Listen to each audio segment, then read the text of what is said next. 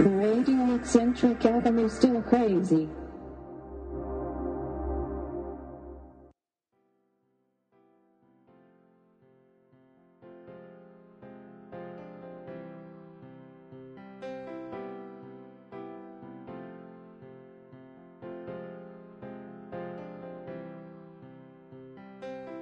ザ・ラディオ・エキセントリック・アベニュー・スティル・クレイジー第15回目の配信お相手は新宿鮭と時々菊丸くんです。皆さんご機嫌はいかがでしょうか？いや結構 時間が空いてしまいましたね前回の配信から、えー大変申し訳ありませんでした、えー実はですねあの前回の収録の時も結構ヤバめな感じだったんですけども風邪をひいてしまいまして。えー多分原因はですね前回お話ししたあのサイエンスアゴラの打ち上げあの日うっかり盛り上がってしまいましてね。地元まで行く終電を逃してしまったわけですよ。でしかも手持ちのね現金が少なかったもので途中からねタクシー降りてね歩いたのが運の尽きだったんですよね。まあでもよくよく考えたらカードかね電子マネーを使えばね良かった話だったんですけどね。まあ酔っ払うとやっぱり判断能力がこう鈍ってしまうのは年のせいというものなんでしょうか。お恥ずかしい限りでございます、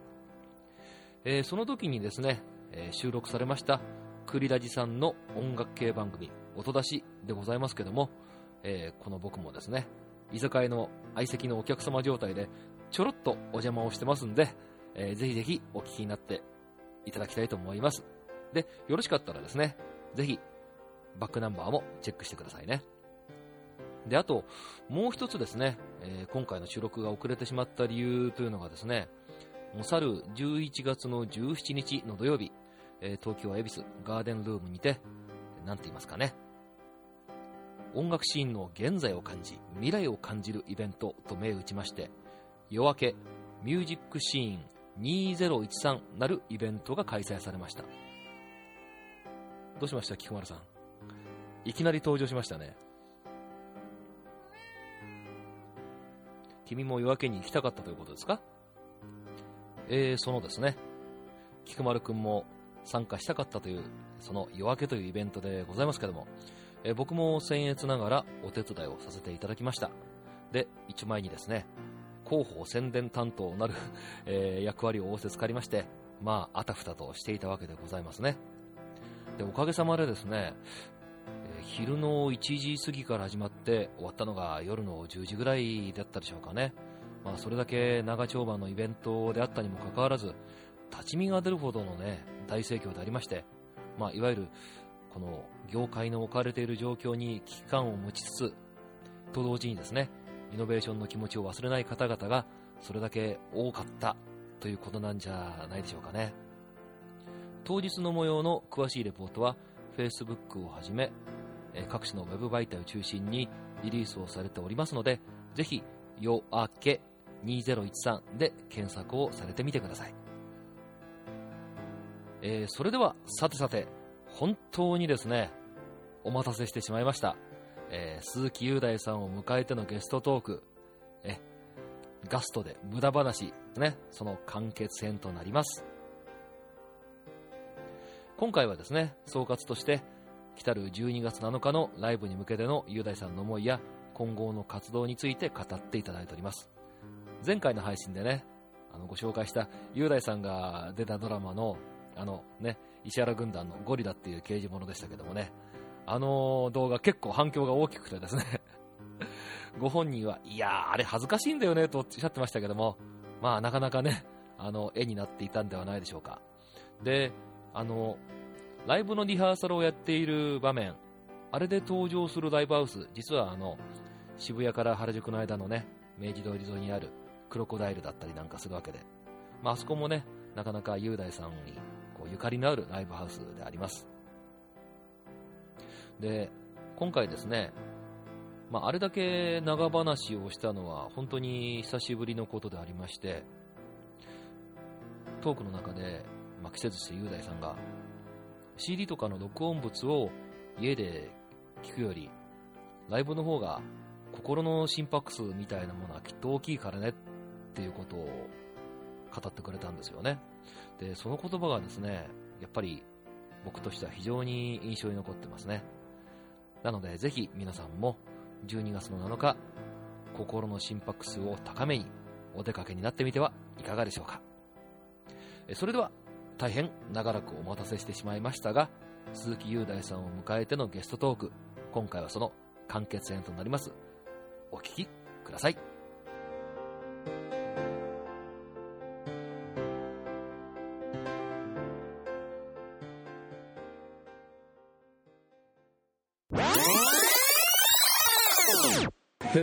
まあ、今回のお話というのは、うん、要はそれ以降のことはあまりあまり触れずにっていう感じでそこの10年間にまあ、ちょっと特化した話にしようかなとねせっかく年末のライブがそこにそうなんですよ。特化した話なんで、うん、やっぱりね、あのー、その時代で、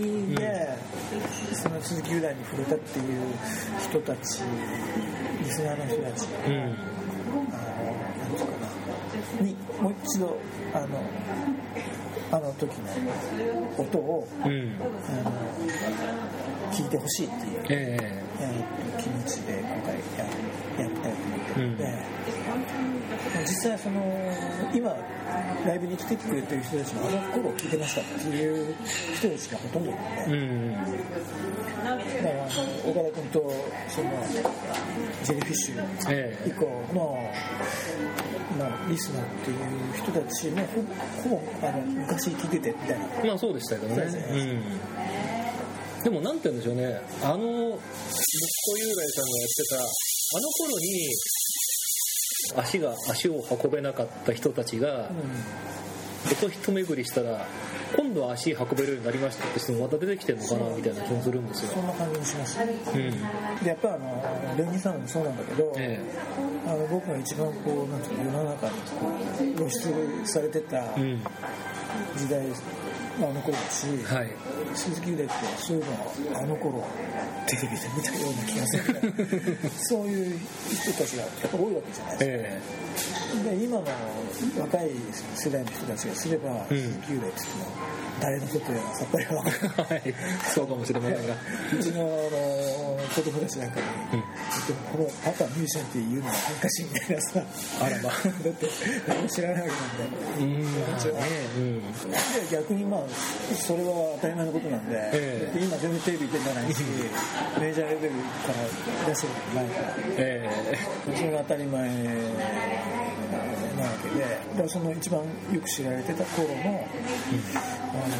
まあ、リスナーの人たちにちょっと、まあ、言ってみればアピールしたいと。うん、うんまあちょっとあれですかね感覚としては同窓会的な感じ。そうですね、うん、実際本当に最近同窓会あるんで。はい、えあの皆さんにも来ていただこうという。だってね、あの中学校とか小学校の時の同級生って、はい、意外とだからその10年間は別にライブに来てくれてたりとかしてるわけですよ、うんうんうん。でも今なんとなく行ってみようかなみたいな気分になってるみたいなんで皆さん。じゃあ10年間こんなことやってましたよ、うん、あとその10年間で聞いてくださってた皆さんに、はい、こんなん撮ったよねみたいな、うんうん、でまあ一応その当時はライブもやってましたし、はい、その辺の音を再現するつもりでやってたんですけど、なんかその頃やってたライブよりもあの最近ね、うん、えっと、だからエクスプレスデイズライブってはいはい、その最初の3枚、うん、エクスプレスレーベルから出てたものをその中心に、はいまあ、S1 カンパニー時代。のものを中心にあのリメイクリメイクじゃないか。再現するっていうライブをやったんですけど、あのなんか自分でやっててもなんか意外に気持ちがいいんですよ、うん。まあ、楽曲がいいということもあるだろうしアレンジが良かったということもある、うん、なんかこれをあの再再現する。のが意外と快感で、うん、あのなんかこの快感をもうあの聞いてる人には絶対伝わると思って、うん、あのなんかねちょっとこれは一つの、まあ、テーマとして、うん。続けていきたいなと思います、うんうん、新しい自分の曲を作ったり、うん、伝えたりするっていうことと、まあ、並行してっていうか、うんうんうん、80年代の自分の音源の再現、うん。これは大切にしたというかお客さんも喜ぶだろうな、うんうんうん、そういう感じですね。でもエクスプレスデイズの場合は、はい、3枚だけっていう3枚だけに限ってあるんですけど、ええ、この10年間っていうことになるともう曲数が多くなっちゃうので。まあその後ねさらにアルバムが4枚入ってきますので約70曲前後。そう。から20曲ぐらいに絞り込む作業ですもんね。ちょっとね大変というか、うん、選びにくい選びにくいですけどですよね。でも逆にアルバム1枚ずつコンプリートしていくのも難しいっていうか村田さんがやってますね。やってますね。ねすげえなと思いますけどあれ。ちょっとでもあれでしょ？うん。一人でやってるんでしょ？一人かもしくは圭介さんとかと僕はサウンドをなるべく再現したいっていうのがあるので、うん、そうなるとねかなり難しいうん、だって前半3枚と後半4枚でも全然音違いますよね。違うね。作り方が、うん、変にバンドで再現するちょっと無理があるっていう。のん、あるんですよね。再現できる曲だけピックアップするってもちょっとなんですもんね。そうだよね。でもだけど、まあ、気に入った曲というか、えー、これ選んであとは、うん、人気やつ、うん最近ねあの昔僕があの仕事をさせていただいた人でも20周年迎えた人とか、うん、あとはそれこそチューリップなんて40周年でしょ、うん、そういう人たちがそのちょっとメあのメモリアル的なベスト版みたいなね ライフタイムベストみたいなものを出すと結構意外な曲順だったり意外な選曲だったりなんかするんですよ。あだからそうなってみるとあ今この人たちの心象風景ってこうなんだなみたいなのがあってそれはそれで面白かったりなんかするとえこんな曲入るんだみたいな、うん。まあ、僕の回もそういう感じなんじゃないですか。うん。これなの？みたいな。えこれ持ってくるみたいな。まあ自分のやりたい曲も入れてやらないと、はい、皆さんのリクエストだけにこうちゃんと答えていてもその変な偏りになってしまうっていうですよね。あるので、うん、僕の曲やっぱり結構バラードが多いんですよ、うんうん、だからバラードばっかりになっちゃってそうそうそう。ライブとしてちょっと成り立ちにくかったりすると困るっていうのがあるんですよね。そうだから僕もこの間ねお目にかけたやつってやっぱりちょっとバラードからミドルの曲ばっかりじゃないですかあれ。そうですね、うん、でもあれ結構シングルが一応網羅されてるってあるんですよ。あでもね意外とそんなこともなくて世界中の夏へとか入ってないし。ああそっか。うん。えー、っとあとはなんだ前半も結構シングルは抜いてるかな。うん、うん、まあ必ずしもシングルが全てではないかなと思いつつも、はいはい。うん、まあアルバムアーティストというふうな呼ばれ方もあると思うんで。でですね、はい、まあ30周年っていうのもきっと一通過点だと思うんで、えー、まあ、この後40周年50周年がそうですね。ぜひこう長きにわたってですね、続けていただきたいなと思う次第なんですけど、はい、まあ、年末にですねそのライブもあると思うんですが、うんその先って何か近々でこう今考えてらっしゃるようなことってあるんでしょうか？あのね、はい、今年30周年ということで、はい。えっと、天才トンサーバンドリターンズっていうのやってるんですよ。ですね。はい。これはあの毎年やるかなと思って1回は。はい。それとあと伊佐君と伊豆湯っていう、はい、これも最近再開してるんですがこれも年に1回やる、うんとあとまあ年末毎年こうやってあの企画もののバンドライブをやるわけですけど、うん、まあ、これも年年末恒例になってるんですが、うん、あとね、えっとまあ、これは恒例ですけどわからないんですが、はい、伊豆田君の真似をしてというわけじゃないんですが、はい、スティービー・トリビュートっていうのをちょっとやってみた。ポール・マッカートニー・トリビュートに対抗して、そうですそれを一応来年の3月にやろうかなという予定で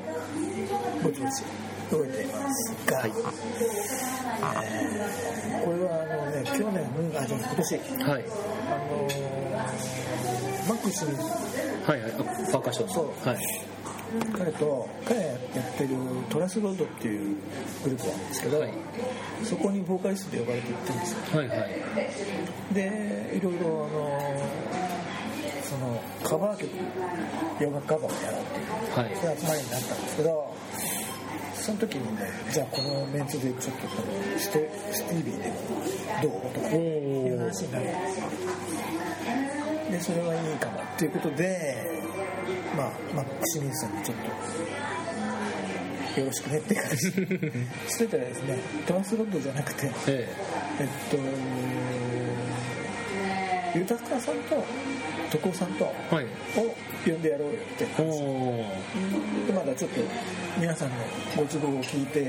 る段階ですけど、多分そういう流れがありますかね。はい。ええまあ、こかなあとは、まあ、毎年、セプテンバーコンサートで、はいまあ、9月に平和を祈るフリーコンサートを広める活動をしてますよね。はいそんなとこですかね、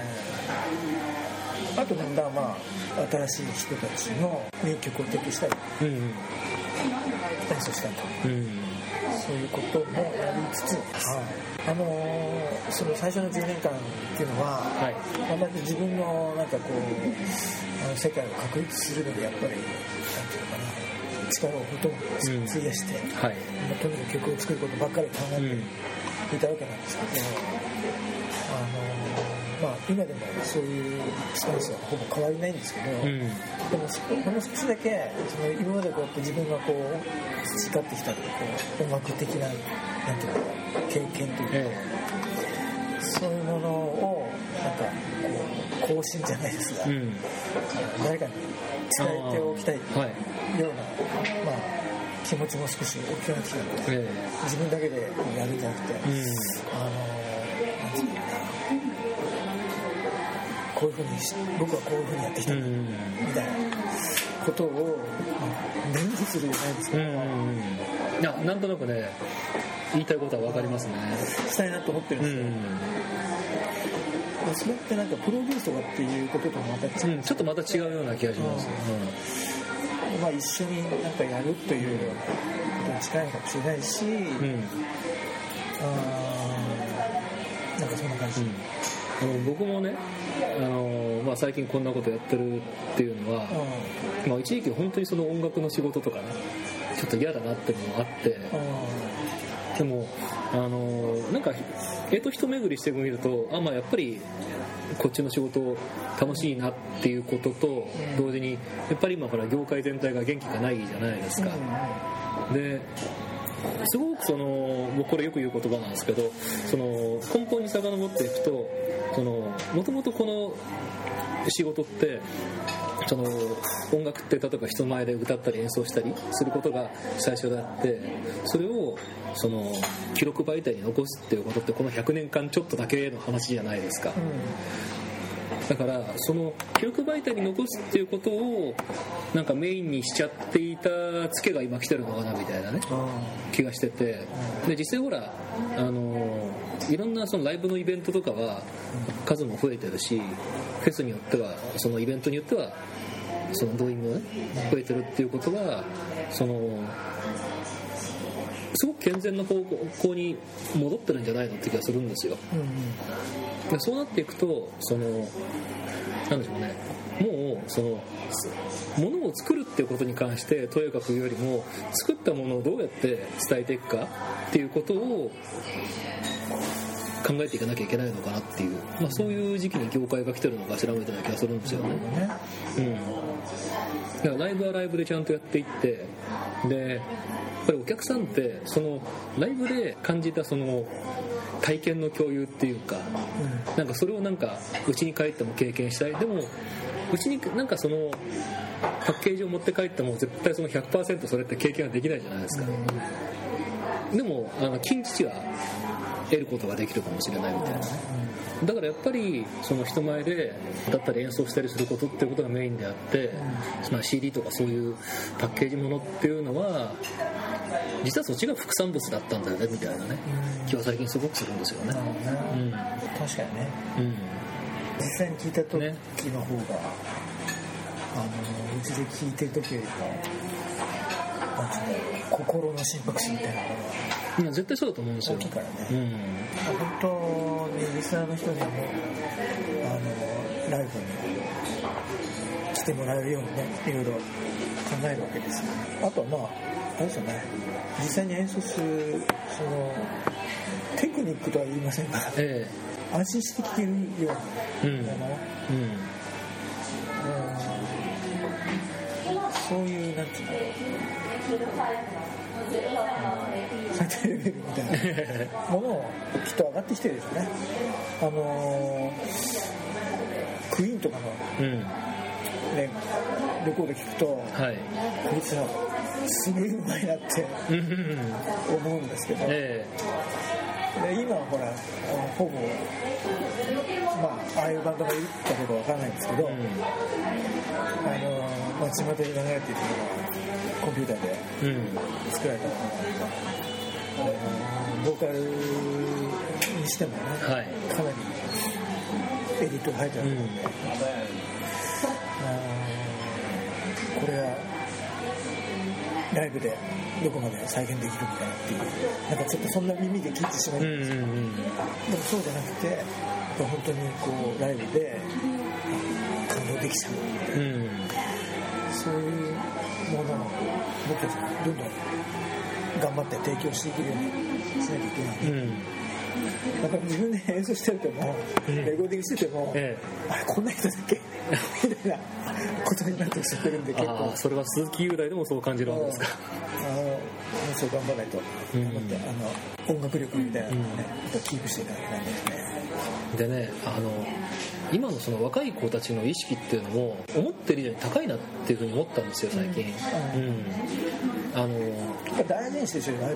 ブうん。で昔に比べて人に頼るっていうか誰かがどうにかしてくれるっていうふうに思ってる人って意外と少ないような感じがして。僕らの世代の方がそういうふうには思ってるんでしょうねきっと。ああなんかほらそれこそほらレコード会社があって事務所があってってのは当然みたいな、うん、なんかもう彼だってそういうことを全然当てにしてないなみたいな気がするんですよね。そうですね、うん、だって今そういう人たちが力持ってるんじゃないですからね、うん、僕らの時代はやっぱり力強かったと思います、うん、だからそのマスな力というよりもそのマスではないミニマムかもしくはこういうミドルなね、うん、そういうその力というかそういうものの積み重ねの方が最近大事かしらとうん、思ったりなんかしてて100万枚ね売れるよりは確実にその500万500人ファンがいるんだったら取りこぼしがなくどうやってこう伝えていくかみたいなことの方が大事かしらと思ったりなんかしますね。で実際彼らもなんだろうそういう風に思ってなさそうなんですよね。うん、なんかあのミリオンをバシバシ出したいんだぜみたいなね。だからそれはいわゆるその古いちょっとその親父の頭からしてみると物足りないっていうのはあるかもしれないんだけどもなんかそういうことでもないのかなみたいな気もするんですよね。でもなんかそんなのしなくても音楽で、うん、食っていけてる人はいるんだもんね。まあそうだと思うんですよ。うん、逆にあの大きくなっちゃうとそれ維持する分がまたどんどん大きくなっていかないといけなくて大変ですよね。そうそう。あのまあ誰とは言わないですけどなんでこの人がこういう形でテレビとかに露出されなきゃいけないんだみたいなのって時々見るわけですけどね、うん、でそれも絶対ご本人はある程度ほら印税とかでもう食っていけるんだけど要はその周りの人を食わしていかなきゃいけないみたいなねそういうことってあったりなんかするじゃないですか。なんかそういうふうに見えちゃうね、うん、大変だろうなって、うん、うん。これやんなきゃならないんだねあ絶対これ周りのスタッフ食わせるために頑張ってんだろうなみたいなね、まあ、よくほらこういう業界の仕事やってるとちゃんと地に足つけてねとかって言われるじゃないですか ところが、ね、足をつける地面が今ねもうぬかるんでるんだからどうしようもないんですよ。悪いですけど。地面がぬかるんでてもぶれない自分の軸さえあればいいのかなみたいに思ってますよね。歩いてんだか歩いてるんだか分かんないもんいやそうなんですよ実は、うん、僕も家にいると何やってんだかって言われたんだけど何やってんだかって仕事してたよって仕事してても何やってんだか分かんないっていうふうにしか見えないと思うんですよ。まあでしょうねまあ特にあのこういう こういう業界の仕事はそうなっちゃいますよね。音が聞けない聞こえないですよ、うん、ああ。何やってんのかしら。分かんない、ずっとこもってるしそうそうそうまあだから今まで聞いてくれてた人たち、はい、その10年間の間とか、はい、まあ、あとはもう自分の同世代の、うん、僕今52歳ですけど、はい、同世代の人たちになんかもうあの来ても大丈夫だからって感じで来てもらうっていうこととかですけどねでもあとはだからそのやっぱり実際生で音楽を聴くっていうことのなんかこう、はい、なんていうか喜びとか驚きとか、幸せとか、うん、なんかそういうのをうんね、うん。伝えられればいい、あのだから絶対その売れない売れないといったところで音楽を聴くことが好きじゃない人っていないと思うんですよ、うん、絶対なくならないと思うし、まあ、ただその聞かれ方は変わってるかもしれないし、その CD で買わないとだけでねそう。お金の払い方は変わってるかもしれないけれども絶対そこであのー、なんだろう。嫌いな人はいないと思うし、うん、実際ねあのーライブやってる現場は、はい、めちゃくちゃ楽しいし、うん、あの来てる人たちみんな考えているわけなんですよ、うん、CD 業界があの、まあ、低迷してると言ってもこれ CD っていう形がね、うん、まあ、今はなくなりつつあるっていうことなのであって、まあ、別のやり方お金の集め方、うん考える、うん、でまあライブに来ていただければ、うん、嬉しいかな、うん、ななん。かまずはそこの原点回帰かなっていう気はします、ね、うん、本当にいろん。なあの若手のミュージシャンの人たちの方も、ちょっとあの交流しつつはいやっていけたら面白いなと思いますよね。ですよね、うん、新宿にサクトってはい。あのそこ、えっと、パワーステーションの並びパワーステーション今ないですけど、え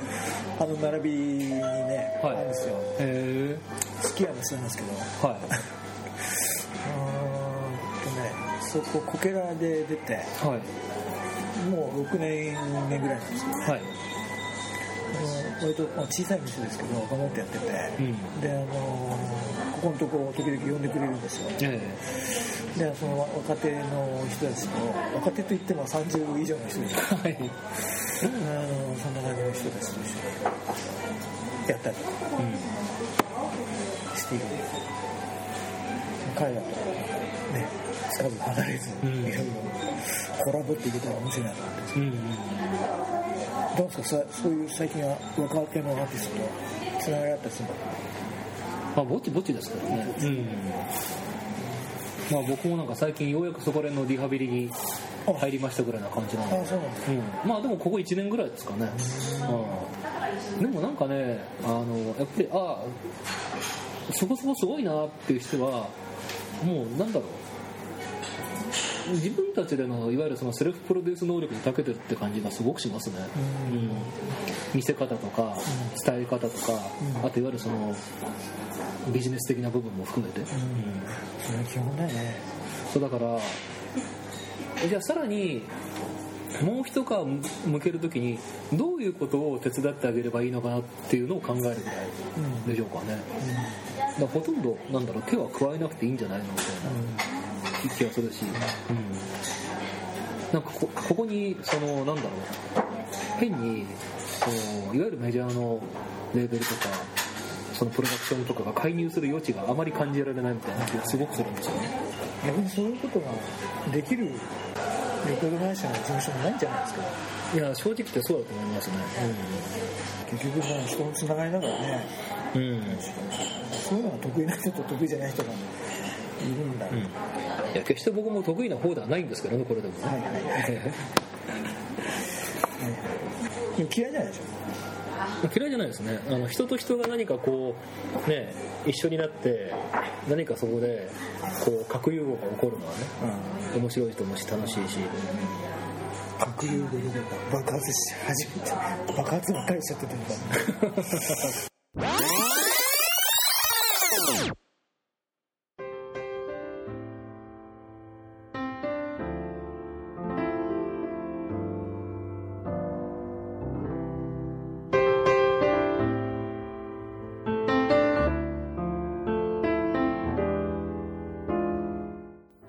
3回にわたり鈴木雄大さんを迎えてのゲストトークいかがだったでしょうか、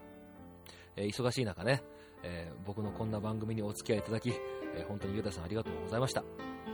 でこの30年というのもあくまでまだまだね通過点だと思いますので今後のますますの活躍を元スタッフとしても一位ファンとしても期待するばかりです。では改めてですねここでその12月のライブの告知をさせていただきます。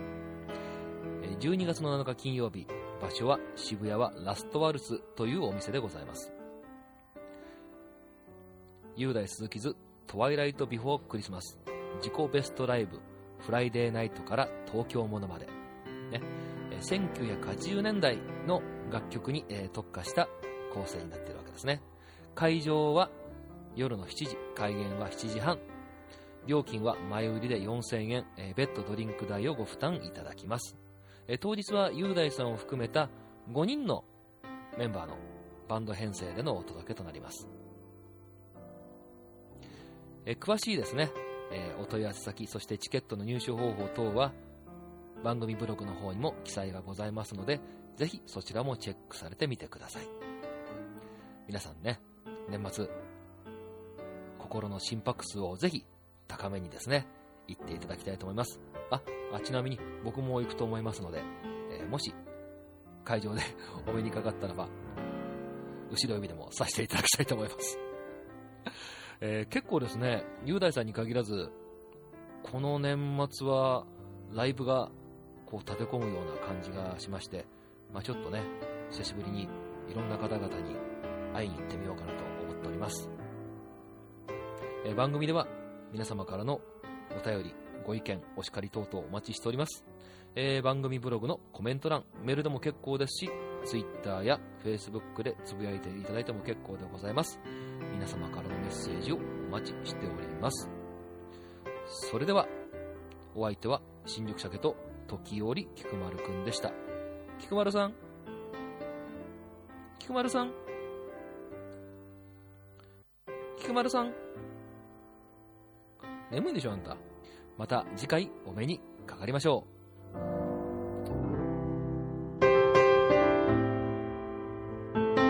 The Radio Eccentric Avenue Still Crazy. See you next time. Goodbye.